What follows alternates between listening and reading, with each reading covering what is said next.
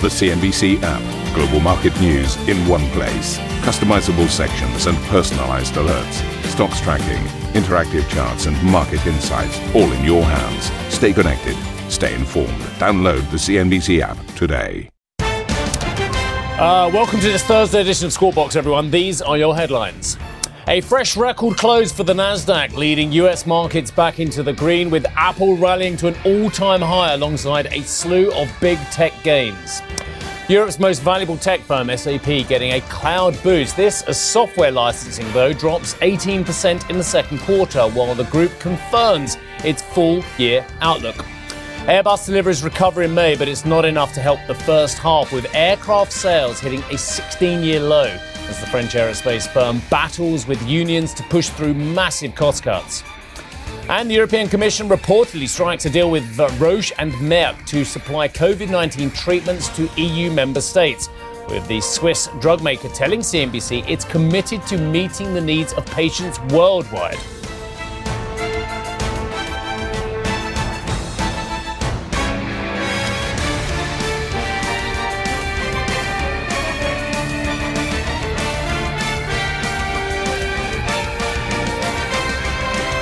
So we need to talk about these markets, and that seems disingenuous way for me to start off, but we really do because I mean, so many people are saying, "Well, what is driving these markets? What's not driving these markets?" As Citi pointed out earlier in the week, are we at some form of stalemate? And should we not even be using the word markets when we start the show? Even my first headline, I have problems with because it's true. Nothing I said in that first headline was wrong, but the tech stocks leading markets higher. Again, disingenuous because it's only half the markets. And again, I'll, I'll, tell you, my assignments editor and I, my boss this morning, Leonie, as ever, she, what we're having this debate. What should we be looking at more European corporates? Should we be putting those higher up in the show, or do we need to carry on looking at what's going on in coronavirus uh, in the United States with the individual states as well? Is that driving markets? And I think the answer is all of the above. But let me just show you this vast dichotomy we're seeing, this split we're seeing in the markets at the moment. So I've got on this side of the market what looks like the big headlines at the moment. I've got on the other side of the wall at the moment, I'll come to that, what I think is going on elsewhere. I'll explain. So, this is the US markets. Again, my headline says big drive up. NASDAQ again rallying hard, rallying really hard as well. The NASDAQ on the week today, well, the NASDAQ 100 is surging. The NASDAQ itself is up 2.8%. The S&P is up 1.3%. The Dow is up 0.9 of 1%. So they're all moving higher. Remember what I said about the NASDAQ, up 2.8%, yeah? Okay, let's move on to the technology stocks. Again, this is where your ownership is. This is what's skewing the thousands of other stocks out there that are not being bought bought. The fact that these are being bought. Look at this 3081, three days in a row we've been above 3,000. Amazon as well. Apple, that was in my headlines. Again, absolutely surging in valuation. And why not? It's a quality company. You all think that this one is going to really benefit uh, from all kinds of things, not just iPhone sales, but SaaS, and they're moving to uh, broader software and content as well. It's a very secular story, uh, as our guest, um, Mr. Hobbs from uh, uh JP Morgan Asset Management said yesterday. Netflix, again, getting a 2% bid. Look at this Twitter, 7.3% rebound in that stock as well. So you are seeing the NASDAQ, the individual tech names as well, and the sector story, and certain Asian markets as well, rallying really, really hard as well. And we've talked a lot about China. We'll do that again with Michael Howell in a few moments' time. Let's have a look at these Chinese markets and the Asian markets, which are absolutely surging.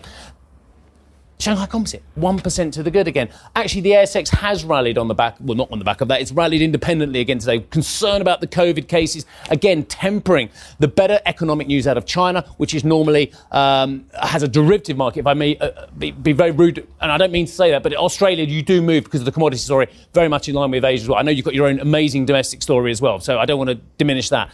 Hang Seng up four tenths of 1%. So, what have we done so far? We've said that the US markets, technology, and China rallying hard. Okay, if things are so good, why are we seeing this?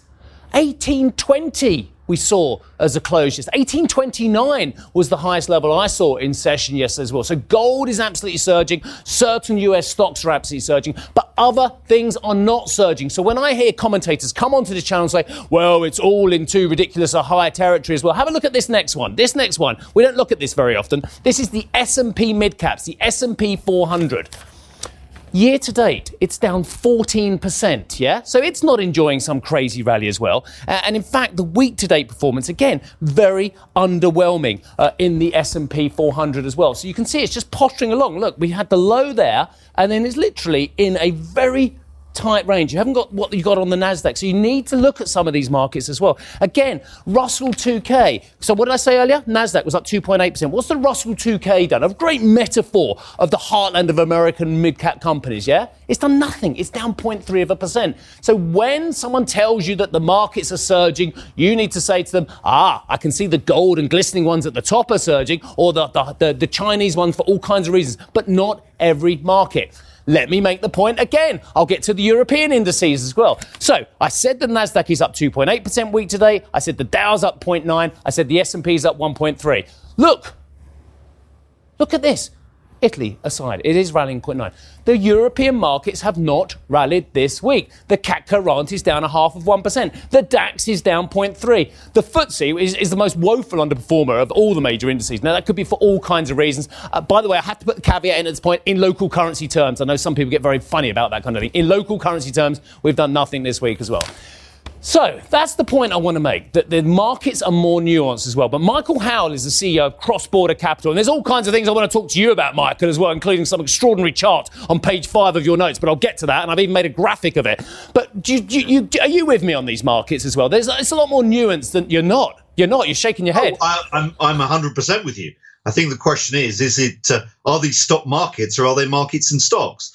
And you're saying they're markets and stocks. In reality, they're stock markets basically mar- um, money drives markets. I think when I was on your program in March, what we were saying was this is likely to be a V-shaped recovery because of the scale of liquidity that is being thrown into them. And this is the point that many investors have basically missed. The scale of the liquidity injections are huge. The Federal Reserve is putting in five times the amount of money that it basically dished in in 2008. I mean, the, these numbers are awesome. And now the Chinese are catching up the Chinese, which have been slow to ease, are now coming to the party. You're looking at Chinese liquidity growth starting to accelerate. And lo and behold, what happens? Markets follow money. The Chinese stock market goes up. The rest of Asia is, is lifted too. And in an environment where there's lots of liquidity, investors want duration. And where do you get duration in the stock market? You get duration in the tech stocks. They are the, the growth stocks that attract liquidity. And it's a straightforward story.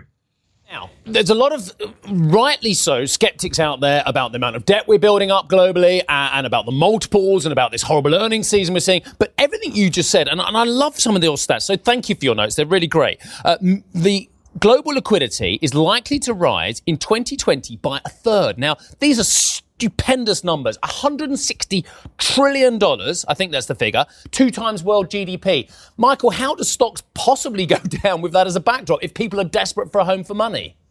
Correct. And that, that's the point. Uh, you know, if you look at the ratio between stock market value and liquidity, the ratio is now trading towards the bottom end of its range. Normally, what you'd expect is a ratio of about 0. 0.55 we were down uh, at one stage in March below 0.3, which is almost near historic lows. Uh, we've now rebounded to about 0.45. So you can see there's still potential scope for markets to continue going.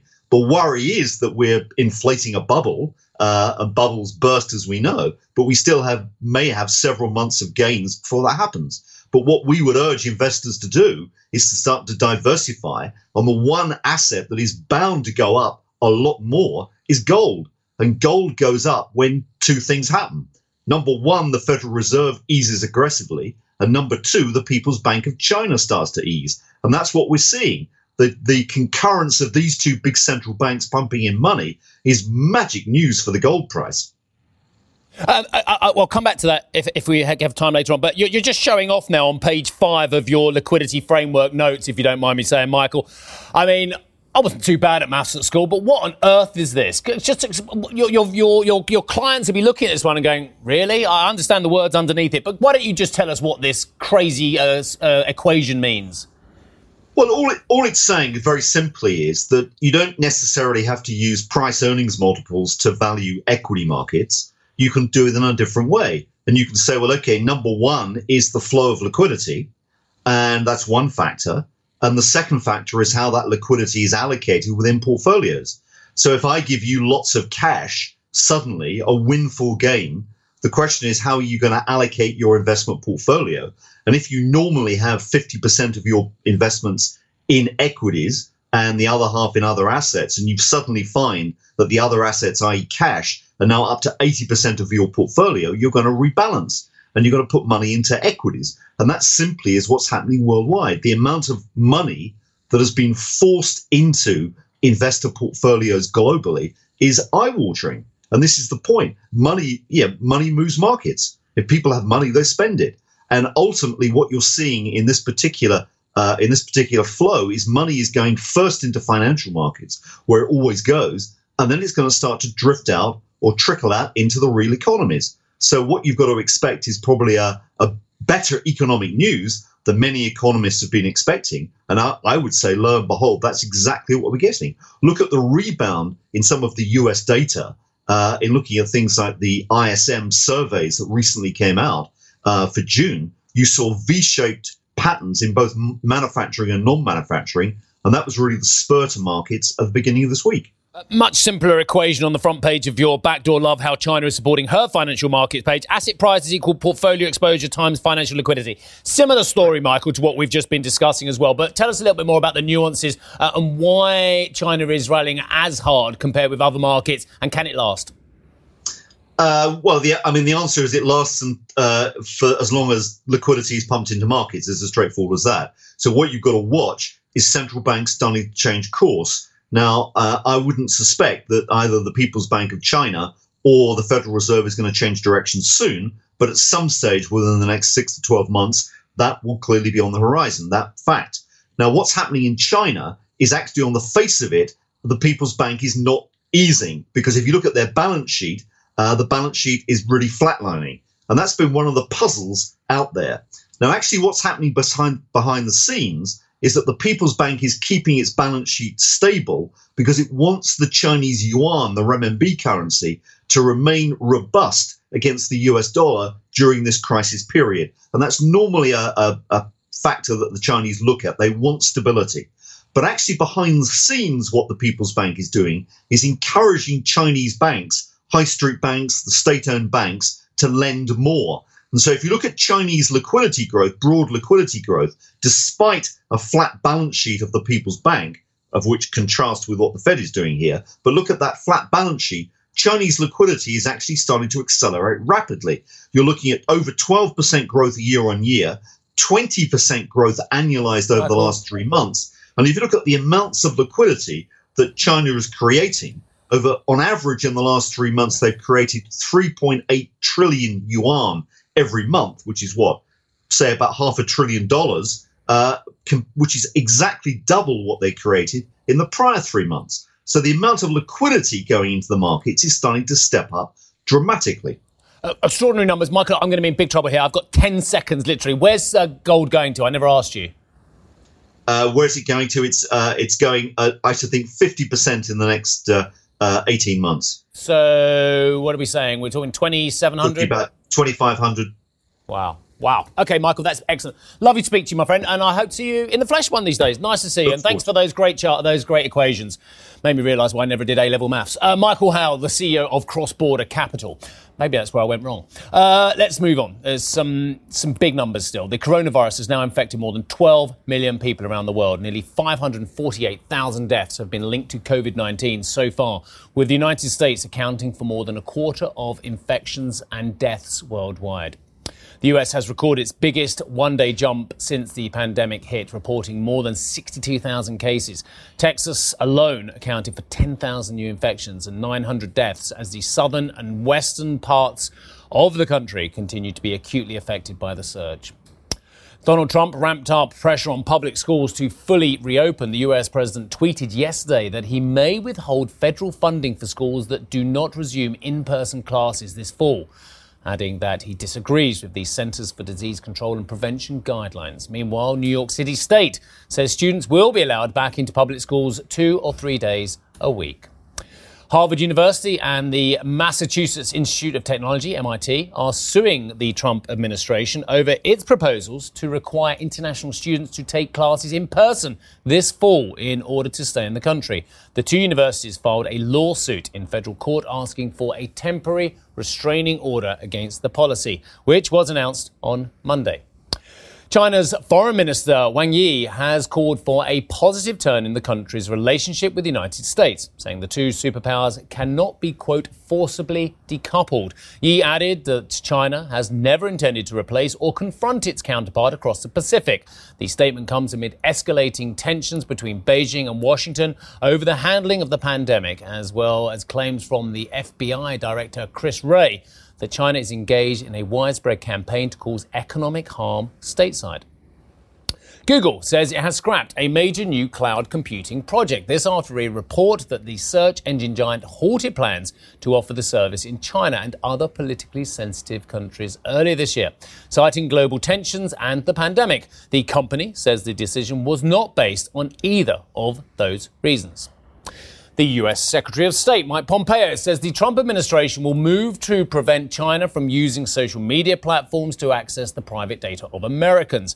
Mr. Pompeo added that the government was not specifically targeting the Chinese owned app TikTok, despite claims earlier this week that it was looking at banning the service over national security concerns. With respect to TikTok, I, I want to put it in the broader context. We have been engaged in a constant evaluation about ensuring that we protect the privacy of American citizens and their information as it transits. So this doesn't pr- pr- uh, relate to any one particular business or company, um, but rather to American national security. And we are striving to get that light. The, the comments that I made about a particular company earlier this week fall in the context of us evaluating the threat from the Chinese Communist Party. Elsewhere, the Australian Prime Minister Scott Morrison has announced he will suspend an extradition treaty with Hong Kong as he expressed concerns over the implementation of the China backed national security law. Citizens from the autonomous region may also be offered a pathway to permanent residency down under. Mr. Morrison added his government will look into incentives to attract export oriented Hong Kong businesses to relocate to Australia. So, coming up on this show, a rebound in June fails to prevent first half Airbus deliveries from hitting a 16 year low. We're going to look at the numbers and discuss what lies ahead for the European plane maker. And oh, it's a cracker today, the podcast, uh, markets and how they're reacting to the current surge in cases and prospects for recovery. Listen to our daily podcast available in all the usual wonderful places.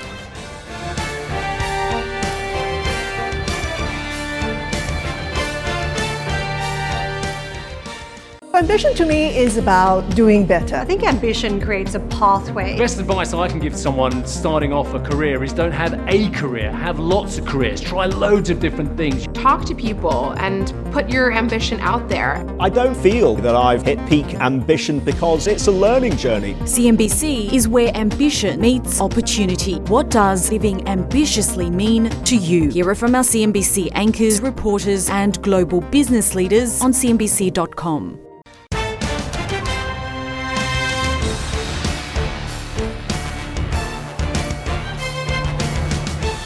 Airbus has reported a 50% rise in monthly deliveries for June. That sounds good, but wait for it. It's the highest level since the start of the pandemic. Despite the rebound, though, the total number for the first half of the year plunged. I mean, you, would expect this anyway, wouldn't you? But it plunged by 49% to a 16 year low.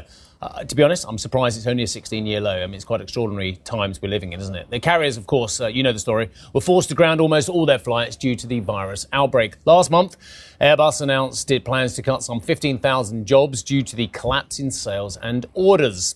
Uh, talking of the airline industry, United Airlines has warned around 36,000 frontline employees. 36,000 1,000 frontline employees about potential furloughs, urging workers to take buyouts or early retirement packages. The mass job cut would be the largest amongst US airlines so far and would affect nearly a third of United staff. Other airlines have also warned about possible reductions and may announce similar moves in coming weeks. United and its peers, uh, which took part in the $25 billion federal payroll support program, are prohibited from laying off or furloughing employees until October 1st. Alstom shares closed higher yesterday following reports uh, it's ready to offer a series of concessions to EU regulators to win approval for its proposed $7 billion takeover of Bombardier's t- transport unit. This, according to Reuters. Let's get the latest with Charlotte, who joins us with more. Charlotte. Morning, Steve. Well, when the deal, the, the, the proposed merger between uh, Alstom and Bombardier uh, rail uh, division was announced, there was very few overlaps that could be identified, but one was clearly identified. It was regional trains, and that's one that could be problematic in the tie-up when the Commission has to give their decision on this uh, merger. Uh, so that's one that very much had been identified. Uh, it, that would give, if the tie-up goes through, that would virtually give France, give give the the merge group a monopole in France in certain regions. That's why, according to Reuters, uh, they are ready to make some concessions uh, in order to get a green light on that deal that was announced last year, 6.2 billion euros deal that would make the merge group the number two uh, in uh, rail in the world. Um, Alstom and Bombardier both have, there's two sites have been identified, and one is in, fr- in the north of France, where both companies have factories there, large factories, more than 2,000 employees, and they both have factories there. So one of these could be one that goes in the concessions that the group is ready to make uh, for the merger. Another one would be in Alsace, uh, in the east of France. So now, um, according to Reuters, today is the is the deadline for these concessions to be proposed. Uh, we know at the AGM, the CEO of Alstom, Monsieur Poupart-Lafarge, said that the talks with the commissions are going smoothly. Uh, again, today, apparently, they are um, uh, uh, briefing the unions on the progress on these talks. The final deadline for the Commission to give their green light or not would be the July 16th uh, next week. So, uh, according to Reuters, uh, Alstom will make the concessions straight away rather than go into a four-month investigation that the Commission could open if they're not happy with these concessions just yet. So, uh, we will get some more details next week on this deal. but you'd think that given the history that Alstom had and the blocked uh, merger with Siemens that we saw last year, they might be ready to make these concessions to get this tie-up through with Bombardier Rail, Steve. Okay, excellent, Charlotte. Thank you for that indeed. Right, let's move on from uh, Alstom to SAP, which says its business recovered more than expected in the second quarter. The German software group confirmed its full year outlook. Annette, um, uh, as the Germans would say, quelle surprise um, that the licensing revenue was down and that the cloud was up. What would I want to know in this results to either buy or sell the shares today? Because I noticed that they've traded aggressively higher uh, from their 82 uh, euro low up to 128 as of last night as well. Is there more momentum in this stock now then? Well, there could be a little bit of more momentum, but you're right. Uh, they had a good run already. But compared to their competitors like Oracle, they're actually doing quite well. So that could be an argument in favor of SAP. So let me run you through the numbers, first of all, because as you were saying, it's not a big surprise that license revenues are down by 18%, but the company is saying they're recovering, and that I think is a positive. And they're especially uh, recovering in the Asia Pacific region. That's a bit the same as we were hearing yesterday from Deutsche Post that momentum is, um, uh, yeah, gathering speed first in Asia and then coming over to Europe. Um, that, that's what SAP is saying for their license revenue. Of course, cloud is up by 21% in terms of revenue, and they're saying also that the backlog, which is a new metric introduced in the first quarter, which means that those contractual committed cloud revenue over the next 12 months, that's the backlog, is also strong. So business should be doing well also for the next 12 months in that segment. And that's because, of course, everybody's digitalizing uh, their businesses. So there's high demand for digital supply chain, e-commerce, cloud platform, and their Qualtrics solution. So that is positive news from SAP but they're also saying uh, that the flexible web subscription, which is a subcomponent of the cloud revenue, is doing especially uh, well. So overall, it's a good picture from SAP. Whether there's a lot more momentum for the stock remains to be seen. We don't yet have an opening call for them, Steve, but soon that will come in probably five minutes. Thank you for listening to Squawk Box Europe Express. For more market moving news, you can head to CNBC.com. Or join us again on the show with Geoff Cutmore, Steve Sedgwick, and Karen Tso, weekdays on CNBC.